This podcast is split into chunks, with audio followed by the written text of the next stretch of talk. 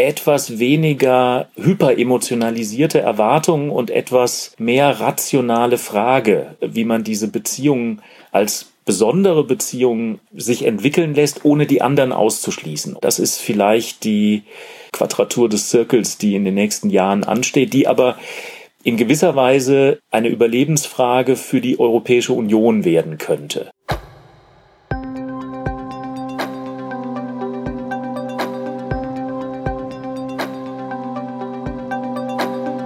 Ein ganz herzliches Willkommen zu History and Politics, dem Podcast der Körber Stiftung für Geschichte und Politik. Auch in unserer neuen Folge sprechen wir mit einem Gast über ein gesellschaftlich und politisch relevantes Thema und wir fragen, wie uns die Vergangenheit dabei helfen kann, die Gegenwart besser zu verstehen. Ich bin Gabriele Wojdelko und ich freue mich sehr, dass Sie bei uns reinhören. Worum soll es heute gehen? Heute geht es um die geschichtspolitische Bedeutung der Kaiserproklamation im Spiegelsaal von Versailles im Januar 1871. Und es geht um die Entwicklung der deutsch-französischen Beziehungen in den letzten 150 Jahren. Welche Bedeutung hat Versailles also als Erinnerungsort für Deutschland und Frankreich in verschiedenen zeitlichen Kontexten? Wie stark sind die deutsch-französischen Beziehungen von Symbolen, von Emotionen und auch von Kalkül geprägt? Und welche Rolle spielen die Bindekräfte zwischen Paris und Berlin in der Europäischen Union heute? Das sind die Fragen, über die ich mit Jörn Leonhardt sprechen konnte. Ich freue mich sehr, dass Jörn Leonhardt sich die Zeit genommen hat, heute bei uns im Podcast zu Gast zu sein. Er ist Professor für neuere und neueste Geschichte Westeuropas an der Albert-Ludwigs-Universität in Freiburg und darüber hinaus ein Experte für deutsch-französische Beziehungen und ein vielfach ausgezeichneter Historiker, der zuletzt zwei große Bücher zur Geschichte und zu den Folgewirkungen des Ersten Weltkriegs für Europa veröffentlicht hat.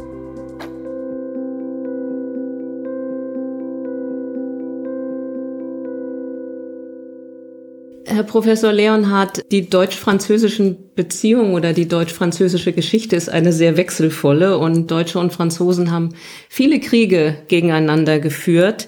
Ich würde gern einsteigen mit der Bedeutung von Grenzen oder Grenzübergängen, weil gerade jenseits der beiden Landesgrenzen ja die Verflechtungen äh, zwischen Deutschen und Franzosen sehr sichtbar sind. Und nun hatten wir im letzten Jahr das erste Mal die Situation, dass wegen Corona die Grenzübergänge geschlossen waren. Und ich würde gern von Ihnen wissen, was aus Ihrer Sicht, welche Bedeutung aus Ihrer Sicht dieses grenzübergreifende, das transnationale für das aktuelle deutsch-französische Verhältnis hat.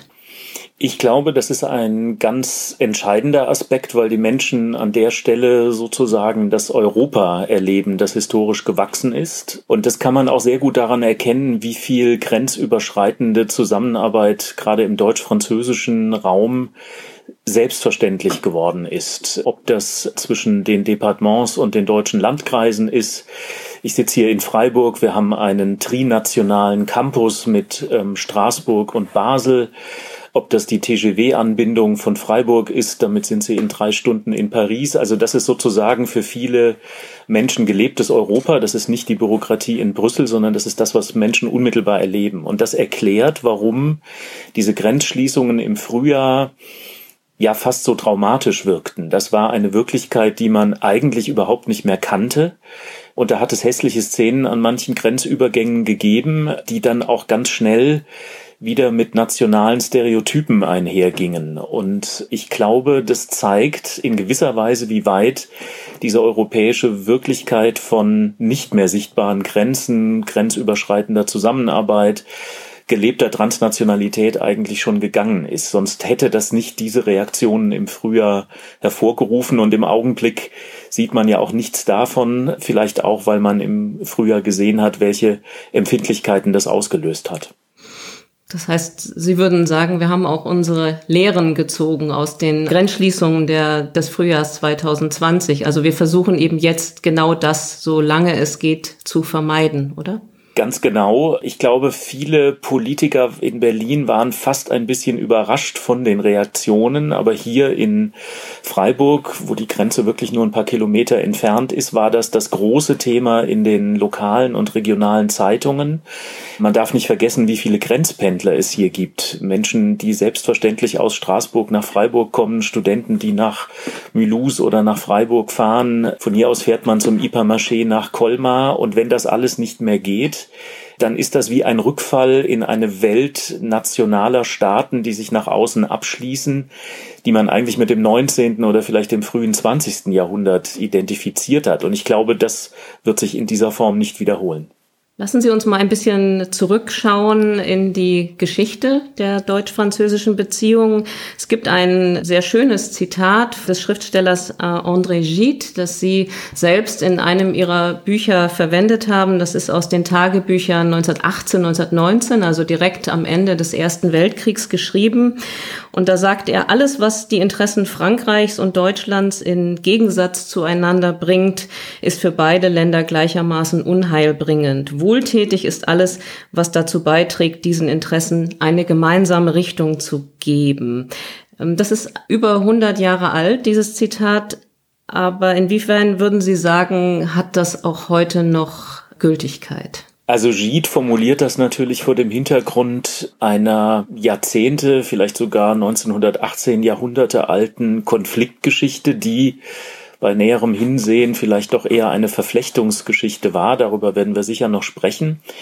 Aber ich glaube, der Kern von dem, was Gide 1918 gesagt hat, gilt weiter. Ich finde, man kann sehr schön sehen, dass es zwischen den Etappen der europäischen Integration und dem deutsch-französischen Verhältnis doch ganz viele Überlappungen gibt. Mit allen Problemen, die dieser Bilateralismus auch hat. Aber klar ist, ohne die deutsch-französische Aussöhnung hätte es die europäische Integration nach 1945 in dieser Form nicht gegeben. Wir erleben vielleicht im Augenblick, wie dieser Bilateralismus auch seine Schwierigkeiten mit sich bringt. Ähm, er provoziert auch innerhalb der Europäischen Union andere Reaktionen, die Angst der Kleinen, dass sie von den Großen überstimmt werden, die Reaktionen auch vieler osteuropäischer Staaten. Aber im Kern ist diese europäische Integrationsgeschichte eben auch eine Reaktion auf die deutsch-französische Konfliktgeschichte gewesen, die in zwei Weltkriegen, wenn man so will, zur Marginalisierung Europas geführt hat. Und ich glaube, dass diese Generation von Gide, zu der ja auch die Generation von Jean Monnet oder, oder Schumann gehören, irgendwann erkannt haben, dass sich Europa diese Form der Feindschaft, der gegenseitigen Schwächung, auch der kulturellen Kriege, wenn man so will, in einer sich verändernden Welt nicht mehr leisten kann. Und das gilt natürlich heute angesichts der Globalisierung vielleicht umso mehr. Gide hat dieses Zitat formuliert nach dem Ende des Ersten Weltkriegs, in dem Jahr, in dem das, äh, der Frieden von Versailles unterzeichnet wurde, das Friedensabkommen von Versailles. Wie ordnen Sie als jemand, der sich lange mit der deutsch-französischen Geschichte beschäftigt, die geschichtspolitische Bedeutung von Versailles ein, äh, sozusagen vor unterschiedlichen zeitlichen Horizonten. Einmal 1919, also was bedeutet 1919 der Friedensschluss von Versailles für, für das deutsch-französische Verhältnis, aber dann eben auch 1871, das ist ja das Gedenkjahr, in dem wir uns in Deutschland derzeit gerade befinden, die Erinnerung an die Reichsgründung und die Kaiserproklamation im Spiegelsaal von Versailles. Also was bedeutet Versailles geschichtspolitisch für das bilaterale Verhältnis?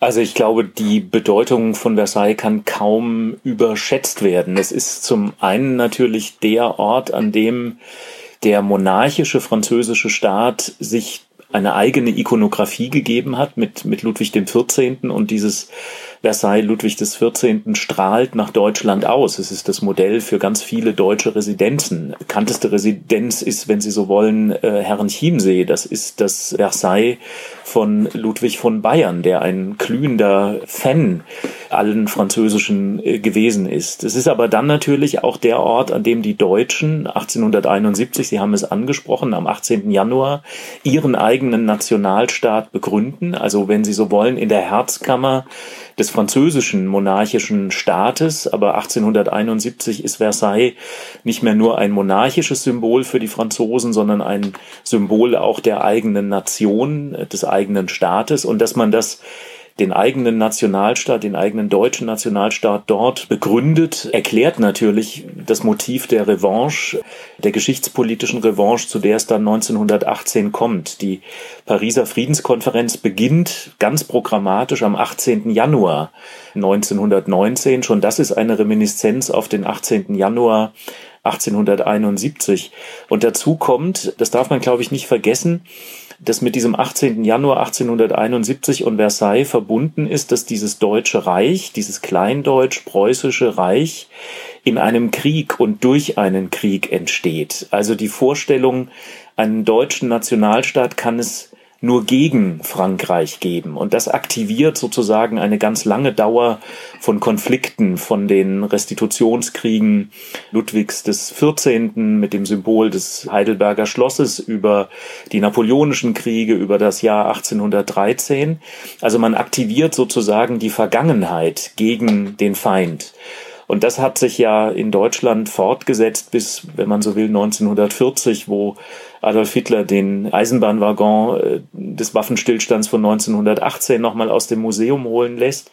Und es zeigt, finde ich, sehr schön, wie stark emotionalisiert diese gegenseitige Mobilisierung der Geschichte verlaufen ist. Und das ist wichtig, denn aus dieser emotionalisierten Konfliktgeschichte entsteht dann auch irgendwann eine hoch emotionalisierte Versöhnungsgeschichte. Das heißt, die Ansprüche an diese Versöhnungsgeschichte, die sind von vornherein mindestens so emotionalisiert, wie es vorher die Konfliktgeschichte waren. Und das ist vielleicht auch das, was dieses deutsch-französische Verhältnis in ganz besonderer Weise kennzeichnet. Ja, Emotionen sind ein, ein sehr wichtiger Punkt. Darüber sprechen wir unbedingt. Ich würde gern noch einmal auf dieses Jahr 1871 zurückkommen und ein bisschen anknüpfen an die Frage der Divergenzen oder an die Frage unterschiedlicher Konnotationen. Also meine Wahrnehmung ist, es sind jetzt bei uns in Deutschland eine Reihe von Publikationen rund um die Reichsgründung oder zur Reichsgründung äh, erschienen. Es wird sehr in dem Kontext der deutschen Debatte geforscht und, und, und diskutiert. Es geht um Demokratiegeschichte und das schwierige Vermächtnis und so weiter. Mich würde interessieren, wo sind die Unterschiede in der Wahrnehmung und in der Debatte über 1871 in Deutschland und Frankreich aus Ihrer Sicht? Das finde ich eine sehr spannende Frage, weil man, glaube ich, im Blick auf dieses Thema auch nochmal sieht, wie unterschiedlich Akzente gesetzt werden. Ich glaube, der deutsche Blick ist im Augenblick ganz stark verbunden mit der Entdeckung, dass Deutschland auch eine Kolonialmacht war. Also wir, wir sprechen jetzt über die Erbschaft des deutschen Kolonialismus, der zwischen 1871 und 1918 existierte, mit der ganzen Problematik der Restitution, mit der Frage, was das Humboldt-Forum eigentlich sein soll und vieles andere mehr.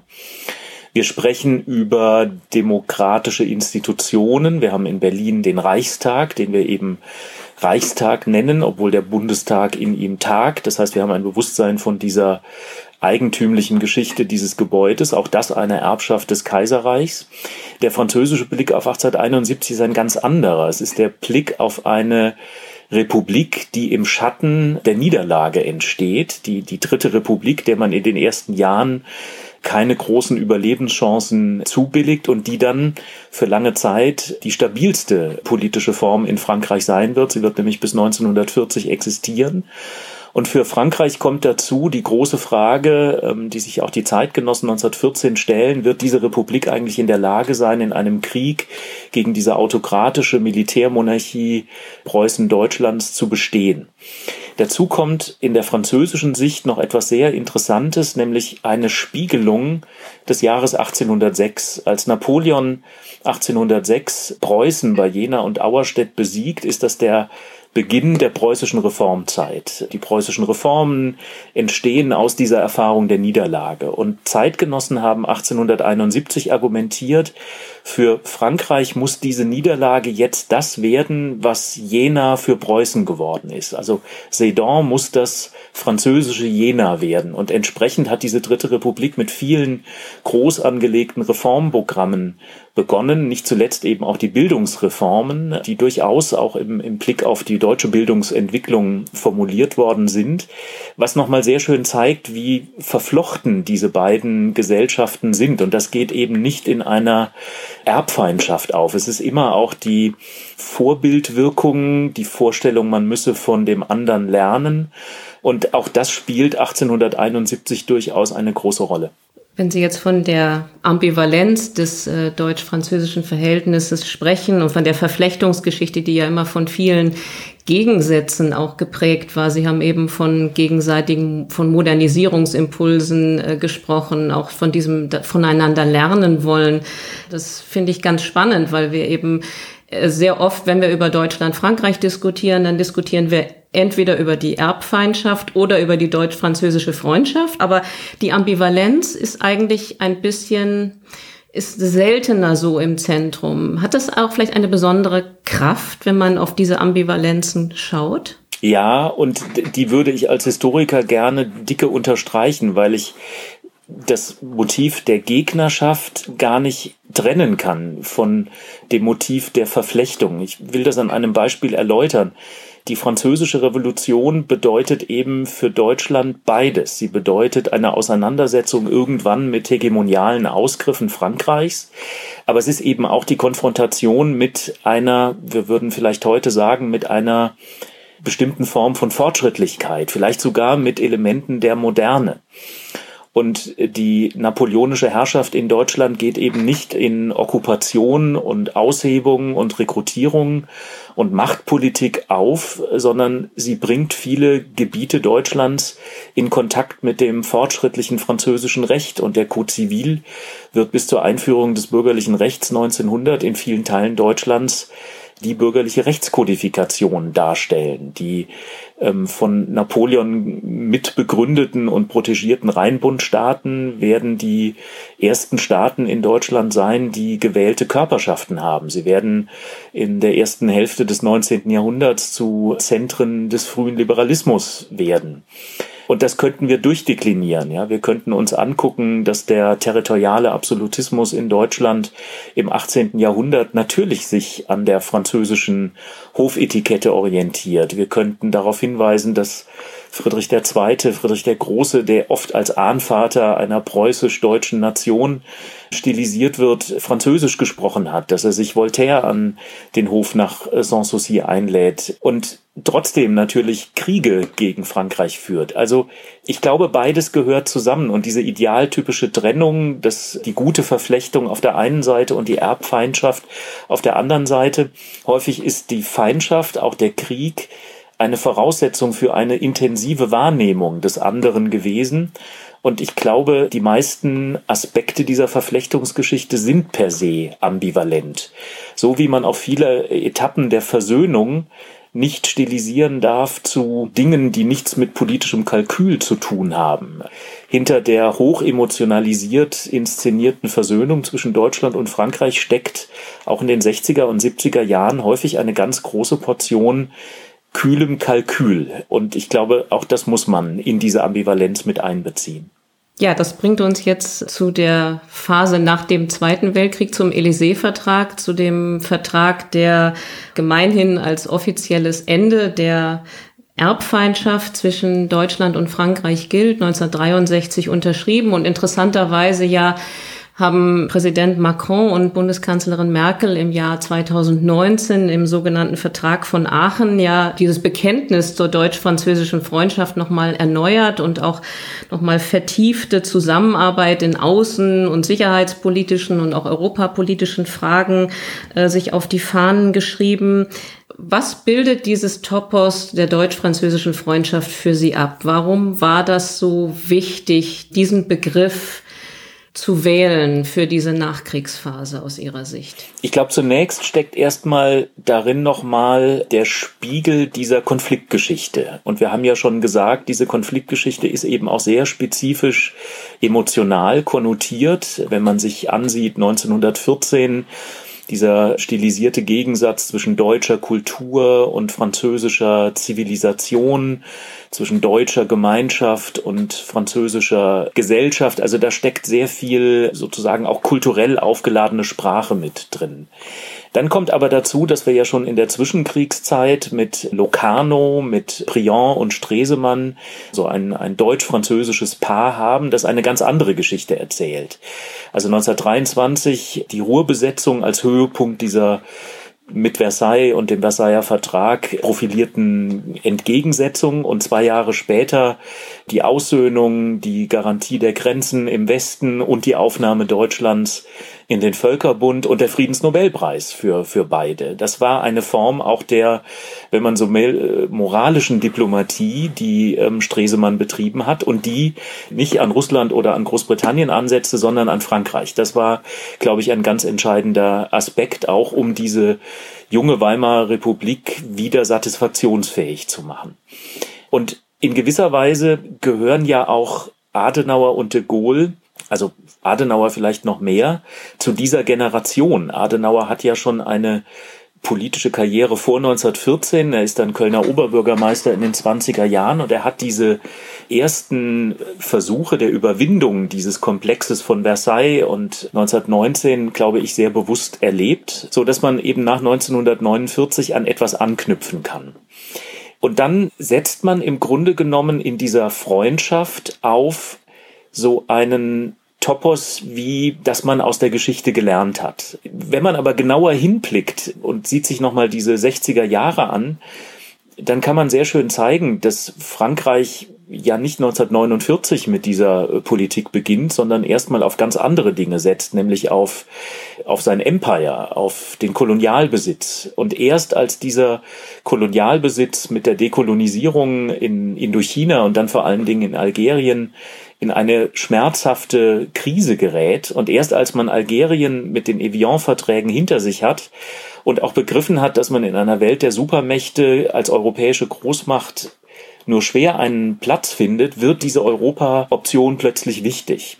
Und dann sagt man in Paris, wenn man diese Europa-Option fahren will, dann setzt das voraus, dass man mit Westdeutschland sozusagen einen Akkord findet. Mit, mit anderen Worten, darin steckt auch ein Kalkül. Und erst aus dem Scheitern anderer Optionen, einer eigenständigen französischen Weltmachtpolitik, einer reformierten Kolonialpolitik, entsteht ein Fenster, aus dem dann plötzlich dieser französische Einsatz für die Aussöhnung und für die von Frankreich anzuführende europäische Integration entsteht. Und auch bei Adenauer gibt es dieses Kalkül, weil ihm klar ist, er kann diese junge Bundesrepublik eigentlich nur dann aus der diplomatischen Isolation führen, wenn es ihm gelingt, mit dieser Aussöhnung mit Frankreich moralisches, politisch-moralisches Kapital zu erwerben. Also Emotion und Kalkül, beides gehört zusammen.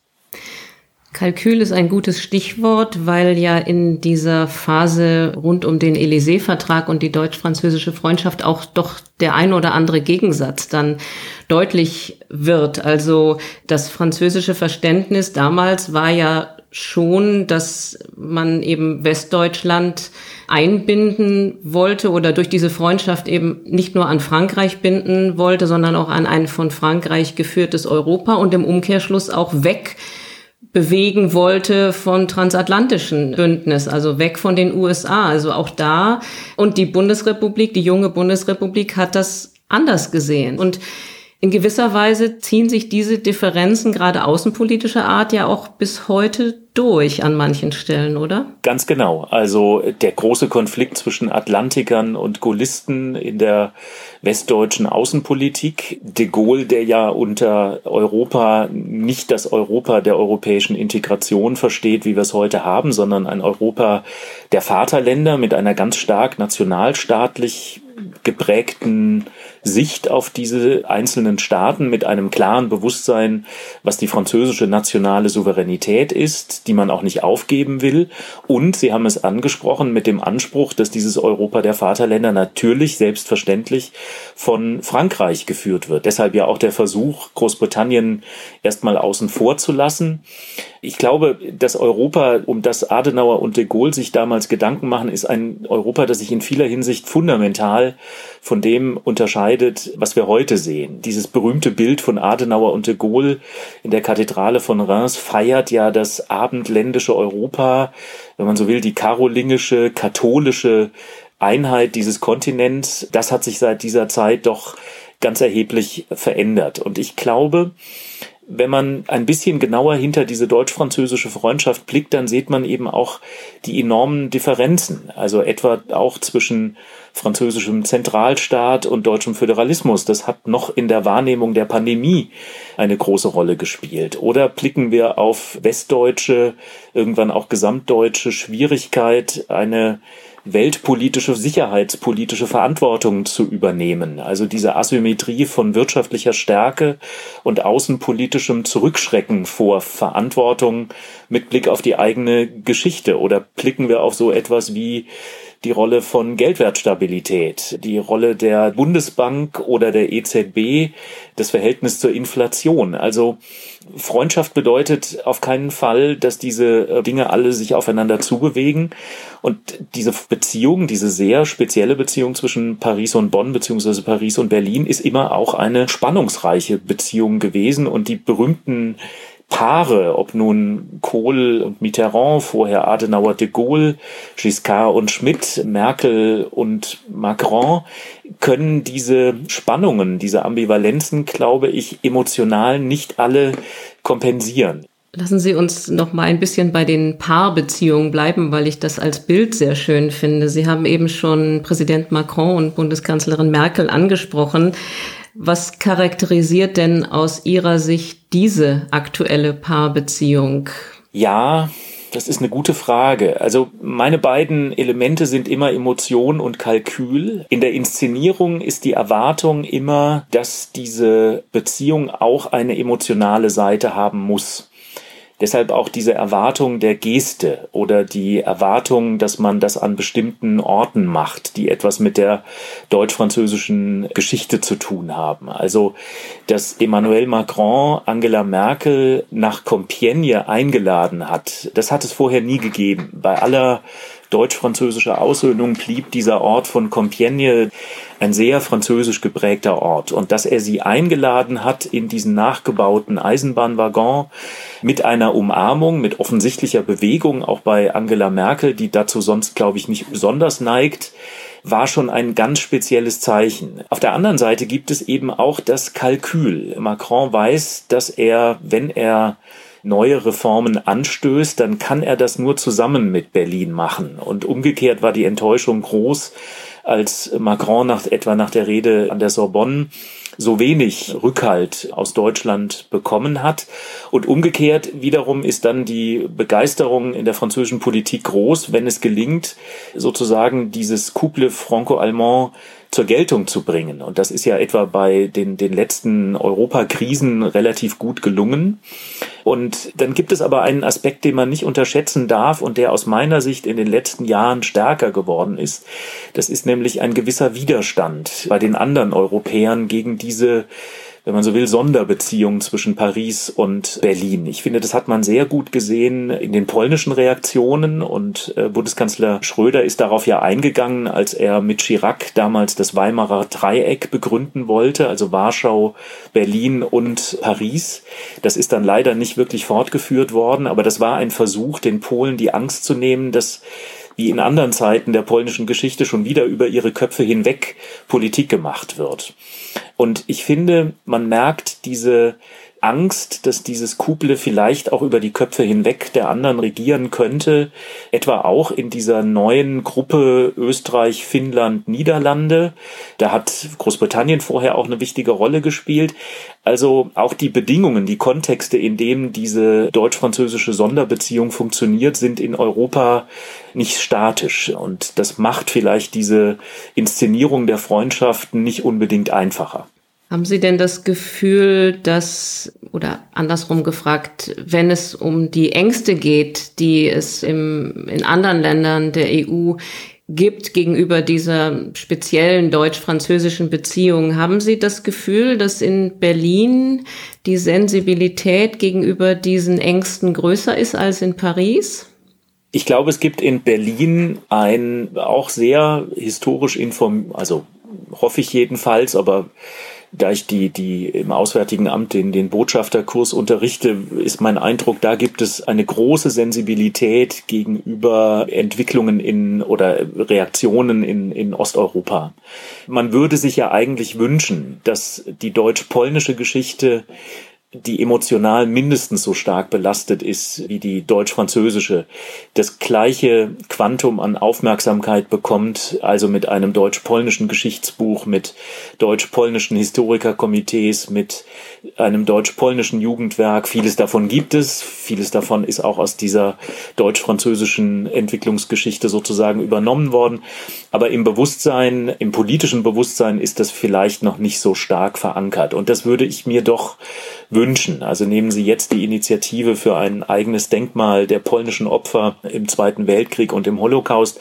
Das sind Ansätze, die im Augenblick auch aufgrund der politischen Konstellation in Warschau nicht so ohne weiteres umgesetzt werden können, wie man sich das auf deutscher Seite wünscht. Aber mein Eindruck ist, dass es auf deutscher Seite ein Bewusstsein für diese Empfindlichkeiten gibt. Es hat sicherlich auch mit dieser besonderen Lage des Vereinigten Deutschlands zu tun, wo man eben nicht nur die deutsch-französische Grenze, sondern eben auch die deutsch-tschechische, die deutsch-polnische im Blick hat. Und ich finde das deshalb wichtig, weil man in die EU auch einbringen muss, das ist, finde ich, auch eine Funktion Deutschlands, diese ganz andere historische Entwicklung Ost-Mittel-, Südosteuropas, dass man also Souveränität eigentlich erst 1989, 90 wiedergewonnen hat und sich vielleicht auch schwerer damit tut, diese Souveränität dann schon wieder an Europa abzugeben.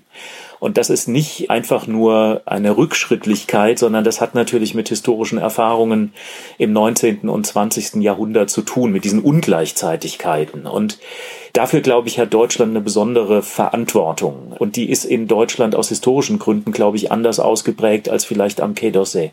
Zum Abschluss lassen Sie uns noch ein bisschen über die EU der 27 sprechen, also ganz konkret die Europäische Union nach dem Austritt Großbritanniens. Mich würde interessieren oder mich würde Ihre Einschätzung interessieren, wie dieser Austritt Großbritanniens die Bedeutung des sogenannten deutsch-französischen Motors für die EU verändern wird. Auch wenn Historiker nicht gerne in die Zukunft gucken, das weiß ich schon. Manchmal hilft ja die historische Perspektive dabei, Dinge nochmal klarer zu sehen. Und ich glaube, das ist ein gutes Beispiel, weil die bundesdeutsche Europapolitik ja in den 80er, auch 90er und 2000er Jahre immer sehr stark darauf gesetzt hat, dass man Großbritannien in vielen politischen Konflikten an seiner Seite wusste.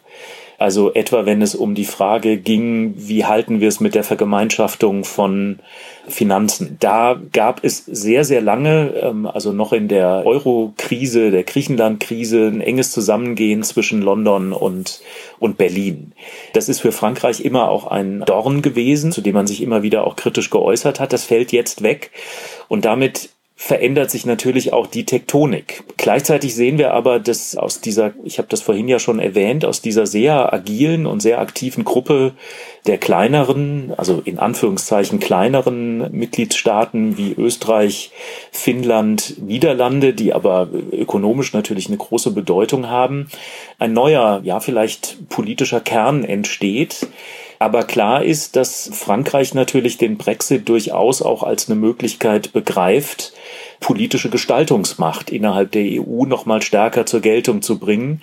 Und manche der Initiativen von Macron würde ich auch so interpretieren. Also in dem Argument würde es dann lauten, wenn Großbritannien nicht mehr dabei ist, dann ist das jetzt aber auch der Augenblick, um die Vergemeinschaftung vielleicht unter französischer Regie, unter starker Beteiligung Deutschlands stark voranzubringen. Es ist kein Zufall, dass die großen Initiativen von Macron immer auch eine Antwort auf den Brexit waren. Und diese Reden hat er natürlich auch gehalten, um wenn man so will, die Meinungsführerschaft in dieser Reformdebatte für sich zu reklamieren. Und dass man darauf in Deutschland sehr zurückhaltend reagiert hat, hat nicht zufällig dann auch zu einer Abkühlung dieser deutsch-französischen Beziehungen geführt. Wohin das führen wird, ich finde, das ist so extrem schwer zu beurteilen, weil wir in der Europäischen Union der 27 ja in den letzten Monaten oder vielleicht zwei oder drei Jahren erlebt haben, wie dynamisch Dinge sich entwickeln können und wie sich dann auch neue Konstellationen und Allianzen bilden. Also denken wir nur an die Visegrad-Staaten, denken wir an die Verbindung von Warschau und Budapest. Denken wir daran, wie die Mittelmeeranrainer noch zu Sarkozys Zeiten eine eigene sozusagen Gruppe versucht haben zu bilden. Also wir haben es mit auch politischen Allianzbildungen innerhalb der EU zu tun, bei gleichzeitiger sozusagen Zunahme von externer Krise und mehr Systemkonkurrenz. Das ist, glaube ich, keine ganz einfache Situation. Aber aus der bundesdeutschen Sicht ist der Brexit in vieler Hinsicht eine, also auch ein Verlust an politischer Gestaltungsmöglichkeit, wie sie historisch eigentlich immer sichtbar war, gerade in Fragen der, der Marktentwicklung, der, der Finanzen und der Wirtschaftspolitik. Da bin ich, glaube ich, selbst sehr gespannt, wie sich das in den nächsten Jahren entwickeln wird. Naja, und wir beobachten ja in den letzten Monaten auch, dass nachdem der deutsch-französische Motor eine Zeit lang ein bisschen ins Stottern gekommen war, doch eine gewisse Annäherung sich vollzogen hat. Also Deutschland ist Frankreich entgegengekommen in Finanzfragen, ja, bei der Fragen der gemeinschaftlichen Verschuldung. Das ist ja, es gibt eine starke, es gab eine starke gemeinsame Haltung in Richtung Belarus, die von beiden Ländern vorangetrieben wurde. Also da, wir können auch eine gewisse Annäherung beobachten und ich frage mich, inwieweit auch das mit dieser veränderten Tektonik vielleicht zu tun hat, dass eben Großbritannien ja, fehlt. Nicht? Das stimmt, aber nehmen Sie die nächste große Herausforderung, wenn Joseph Biden US-Präsident geworden ist und dann werden sich trotzdem weiter erhebliche Fragen an etwa die NATO, die europäischen NATO-Mitglieder stellen und die Auseinandersetzung mit China wird nicht zu Ende sein. Und Sie sehen ja jetzt schon innerhalb der deutschen Parteien die Frage, also setzt man auf Europa und eine stärkere Distanzierung von den USA? Oder setzt man auf einen neuen amerikanischen Präsidenten und eine Reformulierung der transatlantischen demokratischen Brücke gegen die Autokraten in Peking oder Teheran oder Brasilia oder Ankara? Und da wird die französische Antwort eher darauf hinauslaufen, doch jetzt die Gelegenheit zu nutzen, Europa auszubauen. Aber es gibt in der deutschen Politik eben auch sehr viele, die sagen, nein, jetzt ist der Augenblick gekommen, wo wir das transatlantische Bündnis eigentlich verstärken müssen. Solange wir keine europäische Sicherheitspolitik und gemeinsame Verteidigungspolitik haben, die sozusagen wirklich den Namen verdient. Die, diese klassische Frage, how many air carriers does the EU have? Die Frage müssen wir uns, glaube ich, schon auch stellen. Ja, es bleibt, wie Sie sagen, herausfordernd in den kommenden Jahren. Zum Abschluss eine ganz persönliche Frage an Sie als den Experten für die deutsch-französische Geschichte und Gegenwart. Wenn Sie sich was wünschen dürften, was würden Sie sich denn wünschen? Wie soll das deutsch-französische Verhältnis, sage ich mal, in, in fünf Jahren aussehen? Bin Historiker, aber ich wünsche mir manchmal etwas weniger geschichtspolitischen Appell. Also ein Verständnis der gegenseitigen Geschichte unendlich wichtig, aber das darf nicht zur hohlen Phrase oder zur Rhetorik oder zur bloßen Inszenierung verkommen. Das ist es auch in den letzten Jahren nicht gewesen, aber etwas weniger hyperemotionalisierte Erwartungen und etwas mehr rationale Frage, wie man diese Beziehungen als besondere Beziehung sich entwickeln lässt, ohne die anderen auszuschließen, ohne sozusagen diesen Bilateralismus zu stark zu machen. Das ist vielleicht die Quadratur des Zirkels, die in den nächsten Jahren ansteht, die aber in gewisser Weise eine Überlebensfrage für die Europäische Union werden könnte. Zumal in einer Phase, in der die, die systemischen Konkurrenzen von außen, auch die Frage, wo die EU hin will, umso wichtiger wird. Also diese Sonderbeziehung retten, ohne sie in emotionale Hohlheit ausgehen zu lassen und die anderen auf dem Kontinent mitzunehmen. Und das heißt vor allen Dingen Osteuropa, Südosteuropa, Ostmitteleuropa. Das erscheint mir von enormer Bedeutung.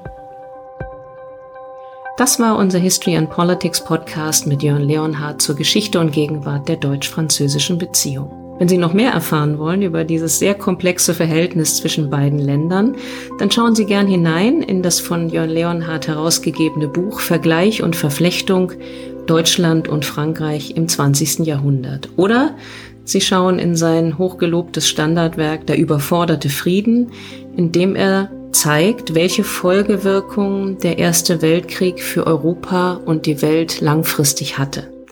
Alle weiteren Informationen zur Arbeit des Bereichs Geschichte und Politik finden Sie wie immer auf unserer Stiftungswebsite. Da finden Sie natürlich auch alle Folgen unseres History and Politics Podcasts. Das war's für heute. Ich danke Ihnen sehr herzlich fürs Zuhören und ich hoffe, dass Sie auch beim nächsten Mal dabei sind, wenn wir fragen, wie die Geschichte unsere Gegenwart prägt.